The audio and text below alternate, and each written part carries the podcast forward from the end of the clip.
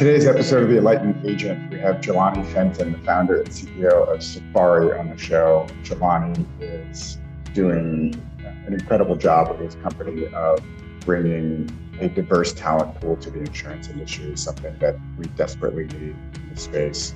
And you know, we had some fantastic conversations about why diversity matters, uh, why inclusion matters, why people should really care, and what we can do to help managers and leaders who are just starting to go on their journey begin to raise awareness and prioritize DEI in their industry and their roles and in their companies. So if that sounds interesting for you, uh, stick around and enjoy the show.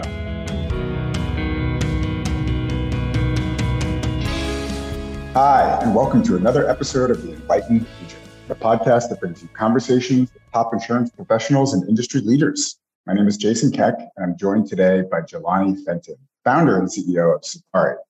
Jelani, welcome to the show. Great to be here, Jason. Very excited to chat and really appreciate the invite. Yeah, I'm excited as well. I've learned that Safari is on a mission to create career and economic advancement opportunities for a diverse pool of job seekers. And as it says on your website, to develop a high performing, diverse workforce for the insurance industry. So I think that's a, an incredible mission. You know, we were introduced by Wendy Bukowitz from Cincinnati. I was inviting her to be on the show, and she was like, "No, no, no, you don't want to talk to me. You want to talk to Jelani." So, um, so thank you, Wendy, for introducing us, and I've enjoyed learning about you and, and the company. But, but candidly, I think the audience would love to hear from you, you know, who you are and and why you decided to start Safari. Absolutely, absolutely. So I'll, I'll start with with this and that one huge thank you to to Wendy for connecting us. Definitely really excited to be on the podcast today. I really like insurance. I'll start with that. I think it's the best industry on the face of the earth. I've been in it for the past nine years. So I started my career out as a broker at one of the top three uh, commercial insurance brokerages in the world. Transitioned over to the investment banking side for a few years to help with capital raising and M and A for insurance companies, and also spent some time on the insurtech side at uh, post Series B insurtech for a while as well. So as you can see, that there's definitely a common theme in terms of this whole insurance thing. But now super focused on really helping the insurance industry. I think solve three problems with Safari. So one, just a general lack of diverse talent within the industry. So, you know, we're going to be going out and really looking to recruit and raise awareness of the insurance industry and insurance industry career paths for more diverse talent to really help insurance companies across the board, carriers, brokers, TPAs, and the like, to increase their diversity and inclusion talent acquisition and learning and development efforts. But secondly, just a uh, the talent shortage that I think everyone's been talking about within our industry. So really going to be focused on increasing awareness of, uh, of the insurance industry for people of all backgrounds to really help build up a, a larger pipeline of talent for our industry. I think the stat that I was reading the other day is about less than 25% of the industry is under the age of 35, which is a fundamental problem within our industry right now. So we've got a definitely got an uphill battle in terms of making the insurance industry cool. And you know, lastly, I, I would say the uh, you know, the, the last kind of pillar there is that we've got an aging workforce as well. So, you know, we're going to be super focused on kind of building a specific pipeline of, of talent to be able to enter the industry and providing them with the learning and development tools that they'll need to be able to be successful. So, in a word, we're essentially a trade school for the insurance industry. So, we uh, connect with community colleges, four year universities, as well as military transition offices to build up a large pipeline of candidates to enter the insurance industry, provide them with one to two year training programs where they'll have the opportunity to earn while they learn through registered apprenticeships. And you know, ultimately, the thought there is that we're going to be recruiting the next generation of insurance talent. That's awesome. I mean, what a what a mission and a plan you got there. What I what got my attention actually was that when I asked you why you started the company, I talked about three problems, and and every good entrepreneur knows that you know it's all about you know who's the customer, what what's the problem, and you said First thing you said was a lack of diverse talent. So I think absolutely the question that came to mind for me is why is that a problem? Right? Like why, if I'm a CEO of an insurance company, why is it a problem that I don't have a diverse a diverse employee pool? Like, what would you say? Yeah, absolutely. I mean, I think that there's there's definitely several reasons for for wanting to to go out and diversify your candidate pool. So I would say through my lived experience, I was the only male of color in the leadership development program class at uh, at, at my first job in the hmm. insurance hmm. industry. This is this is 2013, right? And this is a 50, 60,000 person organization, and uh, you know, I ended up being the, the how, only male. How many people? How many people in the in the program? Yeah, so there's about 65 fresh recent grads in the in the program. So we had a total of about five diverse candidates in the whole class. I ended up being the only male of that group, but you know, ultimately, it's just one of those things where at least compared to, let's say, the investment banking or, or, accounting fields. I mean, I think that there's just a general lack of awareness of insurance industry careers. So that that's one mm-hmm. issue. But, you know, I, I think also to the extent that our industry can kind of go out and look to build those pipelines within HBCUs, other four year universities, and things of that nature, that will definitely be one step that we can take. But ultimately, you know, kind of going back to your question around, you know, the, the, the problem here and why this is something yeah. that people should care about, right? Like, I think ultimately this is something that we should be focused on for a variety of reasons. First off, there's a huge demographic shift going on within our country right now. So as we kind of hmm. think about the changing face of what being an American looks like and, and what that what that ultimately represents, anywhere from 40 to 45% of our population is going to be coming from a diverse background by the year 2030. So ultimately, as we kind of think about the future workforce and what that's mm. going to look like, how do you build yep. culture? You know, if there's such a stark divide between folks coming from diverse backgrounds and not. So I would say that that's definitely one kind of piece from uh, an overall culture perspective and what ultimately keeps people aligned with organization. You know, I think it's it's a really important thing as we kind of think about the next generation of folks coming up. Like I'm firmly a millennial. My sister's a, a Gen Z. She's uh, she's actually at a, at a large insurance carrier right now over in the HR team.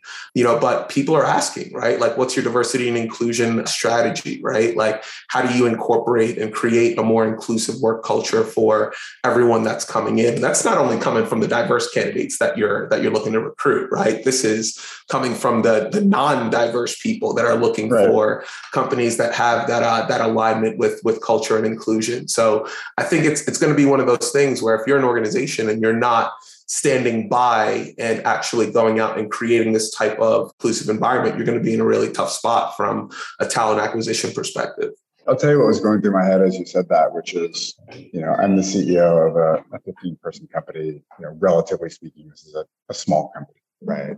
But we raised venture capital. Like our, we have plans to be a billion dollar company in five years, and that company is going to get much bigger, right? And so I, I think most CEOs who are are you know beyond kind of 10 to 15 person size, right, a lot of their focus is people, right? And so when I think about the future of this company, it's going to be built on the backs of of great people that we hire and the stat about you know 40% or more having diverse background you know really resonates with me i'm like wait a second i need to make sure that the people we're going to be hiring over the next, you know, three to five years feel welcome here, right? And that means that the team and the environment needs to be needs to be reflective of, of the US in general or the world at large. Otherwise, you know, how are we going to recruit the best people? Right. That's a lot. Exactly. 40% is a lot. So um, exactly. Yeah. Listen, man, it's definitely one of those things where you've got the internal, I would say, initiative of making sure that you're that you're recruiting more diverse talent. But then you kind of think about your customer of the future, right? Like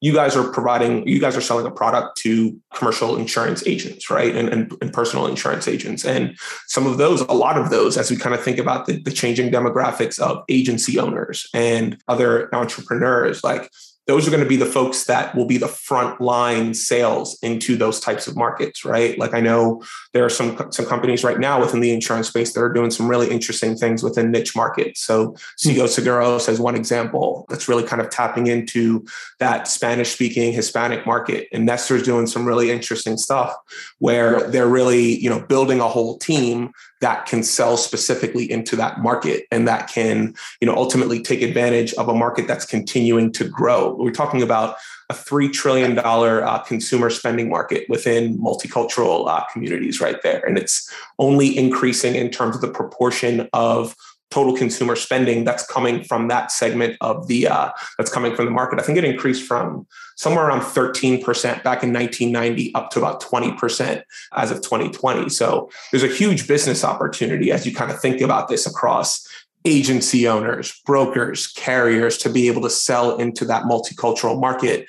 But the key part here is being able to find people who can help you sell and who can ultimately, you know, who are embedded within those communities that can ultimately help you, uh, I would say, capitalize on that business opportunity. Yeah, I like you said, our customers are agents and brokers and carriers. You know, as they accelerate their DE&I strategies and and and bring in a, a a more diverse employee pool, right? Those are the people we're going to engage with, and, and those are our customers. So I want to make sure that that they feel comfortable with us, communicating with us, that they feel like there's like-minded people, and so that that feels important. You know, one one of the things that I have seen over the last year, right, since since social justice became a huge priority uh, in the U.S., sort of post George Floyd, is kind of an elevation of diversity, equity, and inclusion as a priority within a lot of businesses. There's a lot of talk about strategy and what we're doing, and it's almost become like a like a discipline in companies, is, is what I'm starting to hear.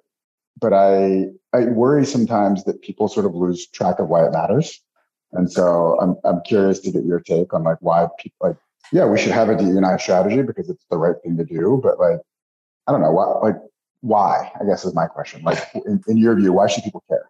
Absolutely. I mean, listen, I think that this is going to be something that can be both a recruitment and a business tool, right? As we had started to kind of talk about before. So, as we think about things culturally and like building a workforce that actually enjoys wanting to work with you, like the talent market right now is crazy, which we, which I think we've talked about before too. So when you've got companies now that are talking about diversity and inclusion, that's directly aligning with their mission and their values as an organization.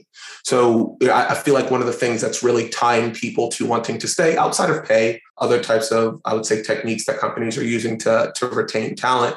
But if you've got a solid mission and you've got something that people can really rally around, like that's all culture, right? And I think that the, insurtechs likely have a leg up on some of the legacy players in terms of being able to build that culture there. So I would say that that's definitely a part of it, right? Like how are you creating a culture how are you creating a mission that everyone can kind of be around and you know why someone should care about that it's for a couple of reasons right? So something that can you know can really kind of drive retention within your existing workforce by facilitating i would say a more inclusive and a more diverse workforce. But you know to the extent that that's something that you know is it might be a little bit more touchy feely but as you kind of think about the actual you know business opportunity there too on the flip side i mean it's it's just one of those where you and i both know people like to buy from people that know that know about them right that understand right. where they're coming from that understand and that are embedded within these communities so i think that the the important part here is that you know, by recruiting more diverse talent and by committing to more diversity and inclusion efforts within your organizations, you'll have the opportunity to create a more inclusive work culture that can not only help retain existing employees, but it can also be used as a tool to recruit new employees, right? I think you, you and I were talking a little bit about business resource groups and employee resource groups as something that can really kind of drive culture, right? So as we kind of get away from the things that people are thinking about from uh, this is my job and this is what I do every day, but kind of getting to more towards the reasons like why am I staying in this job and why am I continuing to show up to this organization?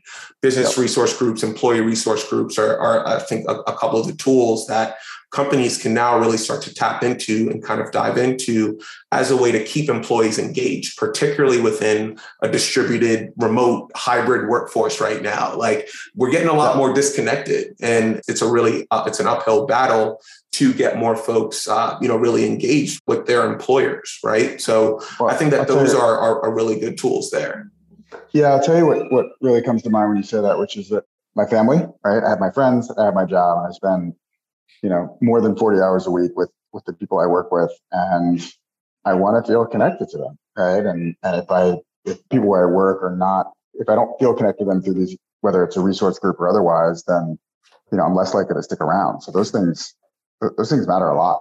Uh, Absolutely. The, the, other is it kind of made me sad actually when you were talking about the need for the people you're selling to or buying from to be a similar background or, or similar ethnicity, right? Like it's sad that today people feel less comfortable, you know, a white person buying from a black person or a man buying from a woman. And I'm not saying that like everybody feels that way. I, I wish it mm-hmm. weren't.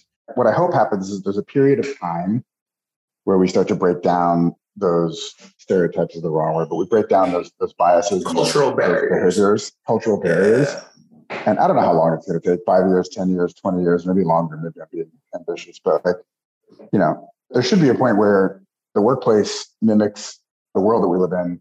And, Absolutely. you know, every day the people that you interact with, it's a mix and it just feels normal.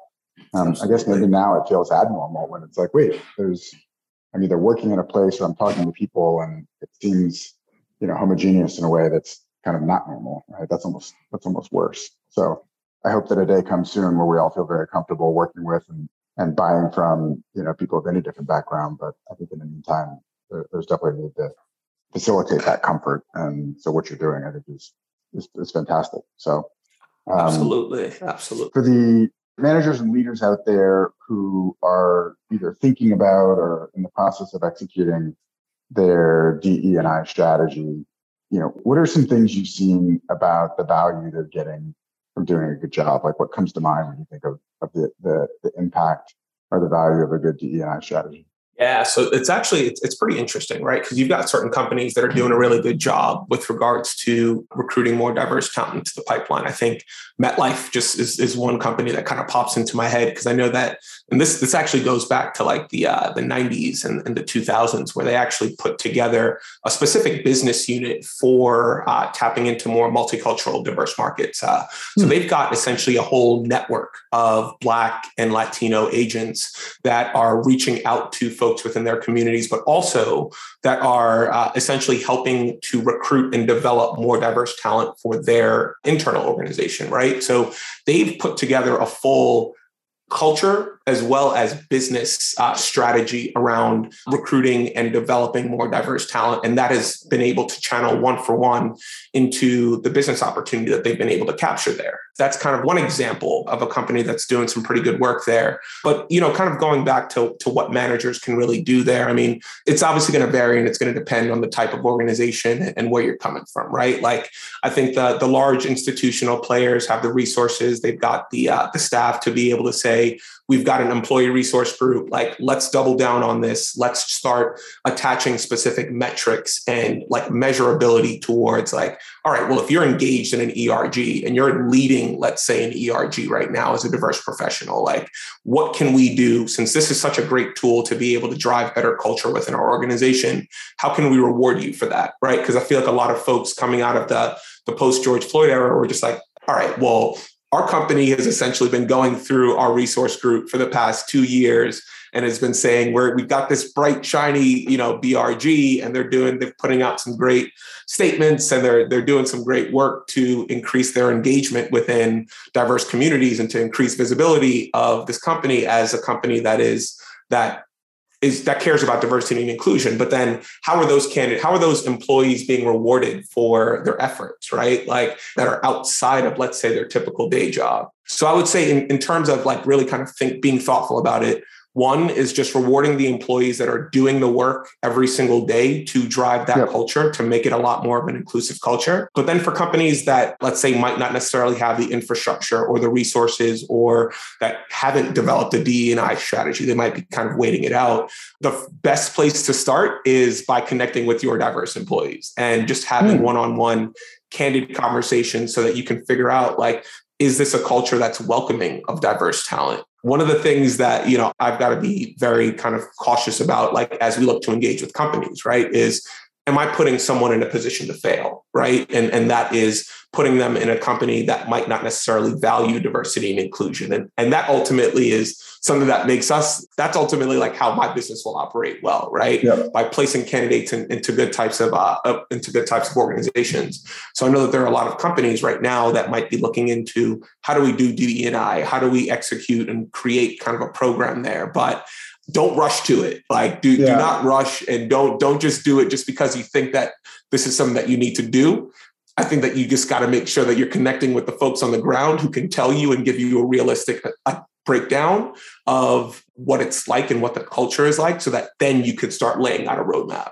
I feel like you mentioned earlier on something about helping the employers not just finding talent, but helping them create a more inclusive workplace. Is that part of your offering as well, or are you guys consulting on that? Or because because I get it, like you don't want to place a you know a diverse candidate in a company and then they get there and they're like this place you know it's all it's all lip service right like it's actually not a very inclusive place mm-hmm.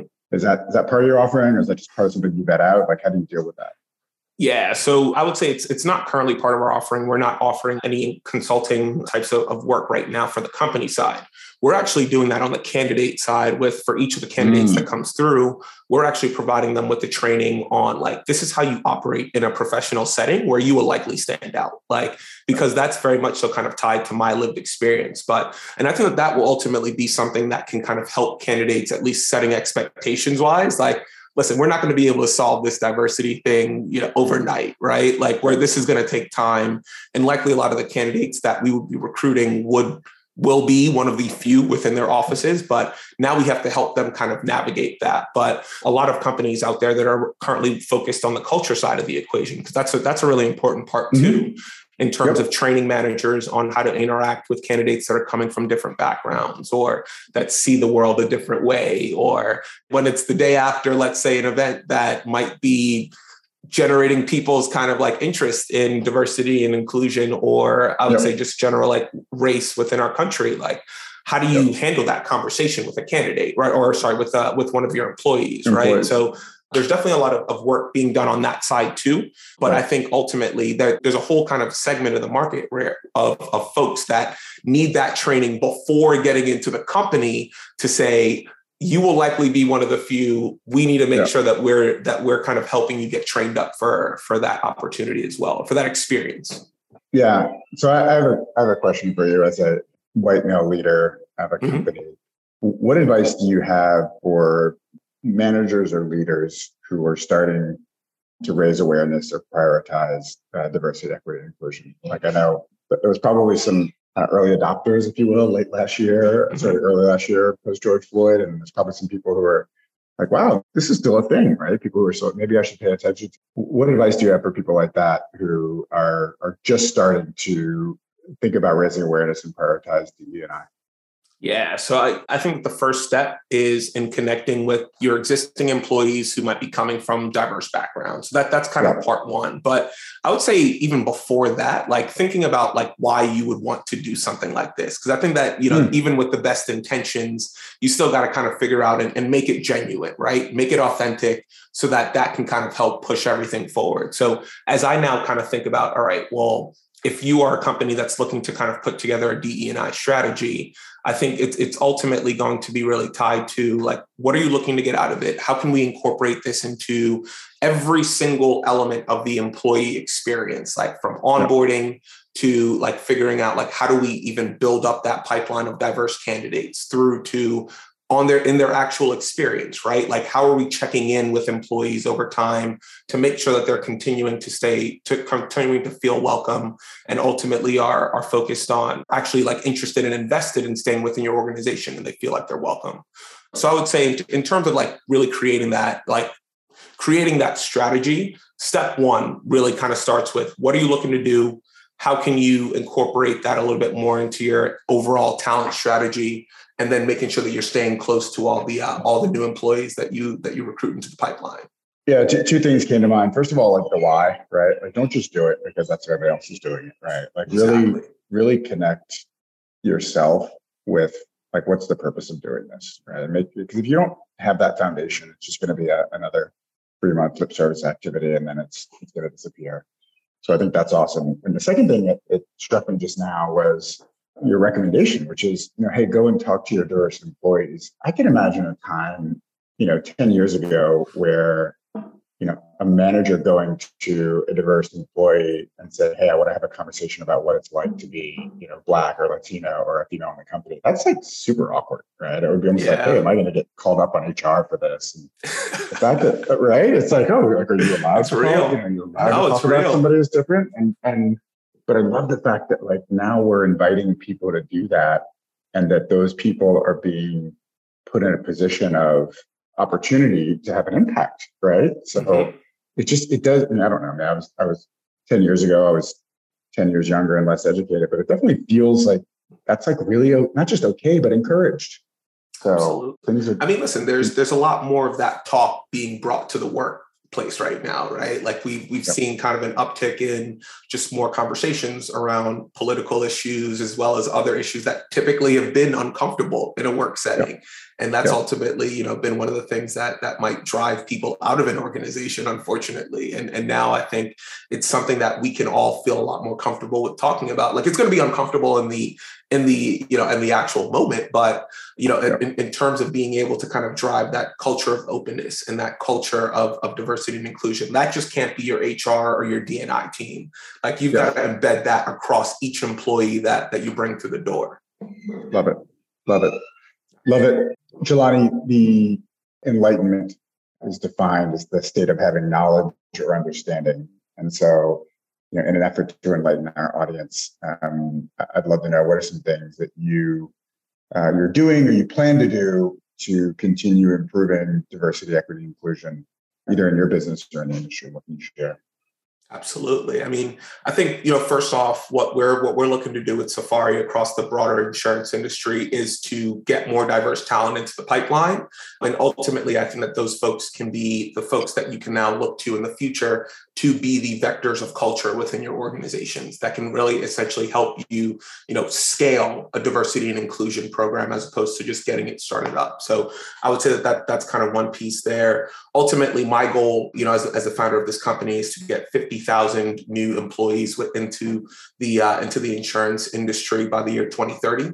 So I know okay. it's, a, it's a large, a large audacious goal, but you know, we've we didn't even jump into the talent shortage today but that's a completely separate that's a completely separate type of discussion. But you know ultimately our our goal here is to make the insurance industry align more representative with the broader population of our country and and to make sure that its employee and its workforce are very much so tied to the broader demographics of our country. And i think ultimately what that creates is an insurance industry that is better able to serve all of its customers Oh, and that is one that will be a lot more inclusive and diverse, which at the end of the day, we're all here to do business. And if we're getting that feedback from the folks that are that live within these communities and that are interacting with everyone in these communities on a day-to-day basis, that's just going to make the insurance industry better for everyone. And, and that's ultimately what I am most focused on helping to create here. Well, I, I certainly appreciate what you're doing. And I know that other people have recognized that. Obviously, Wendy and the Broker Tech Ventures community. I was on the line with one of their partners the other day. I told him about the show and said, "Oh, you, you should talk with this guy, Jelani Fenton." He's he. I was like, "Yep." So you're definitely you're, you're, what you're doing is being recognized, and I, I really appreciate it. In fact, on our first call, I was like, "Hey, wait, can you help insurtechs as well?" And slow, slow down, slow down. Just start one start step one at a time. Segment. It's on the way, though. One segment. So yeah, we're sign me up for the. Uh, I mean, look, I hope we're doing a, a, good job, and it's not something we need, but um, the truth is, I think more attention to it, the better. So, absolutely. Um, this has been what I would call an enlightening conversation. So, I, I really enjoyed having you on the show, Jelani. Before wrapping up, anything else you'd like to say or, or share with our listeners? Yeah, I mean, listen, thanks so much for the opportunity to join today. I would say, you know, and this really ties back to a, a, part of the conversation that you and I, Jason, were having before, which is I think that a lot of folks like there could be a little bit of fatigue with hearing about all things diversity and inclusion, but I think that this is a really it's a really good opportunity for everyone across the board, regardless of background, to really kind of lean in and let's just keep this conversation going. You know, this this should not be something that we only talk about after a specific event. Let's just keep having these yeah. conversations, and you know, on the back end, we will be able to uh, to we will be able to create a better insurance industry for doing the work right now, and, yep. and that's really the the message that I want to get out there. Yeah, I mean that that really resonated when we, we had that conversation. Like this, this shouldn't just be a a reaction, you know, every time something bad happens, right? We need to keep the conversation going, keep it elevated, keep it as a priority. You know, it's not just a one time thing. And, you know, hopefully, you know, before too long, it, it won't be a needed conversation. It'll just be more. Um, but who knows when that's going to happen. So let's, let's keep fighting the fight and absolutely. Um, thanks, thanks a ton for coming on the show. Uh, best of luck with the business and everything you're doing. Please let me know how I can help. And actually, for that matter, for, for anybody who wants to get in touch with you, either learn more or potentially work with you, how can people find you? Yeah, absolutely. So you can look us up online. So it's insuresafari.com. Feel free to reach out directly to me. It's Jelani, J E L A N I, at insuresafari.com. Always happy to connect with some other folks that are looking to recruit and, and develop some more diverse talent for their organizations. Awesome. Appreciate it. Thanks again for coming on the show. Jelani Fenton, founder and CEO of Safari. Look forward to seeing you out there and, and wishing you the best on your mission. Thanks again. Awesome. Thanks again, Jason.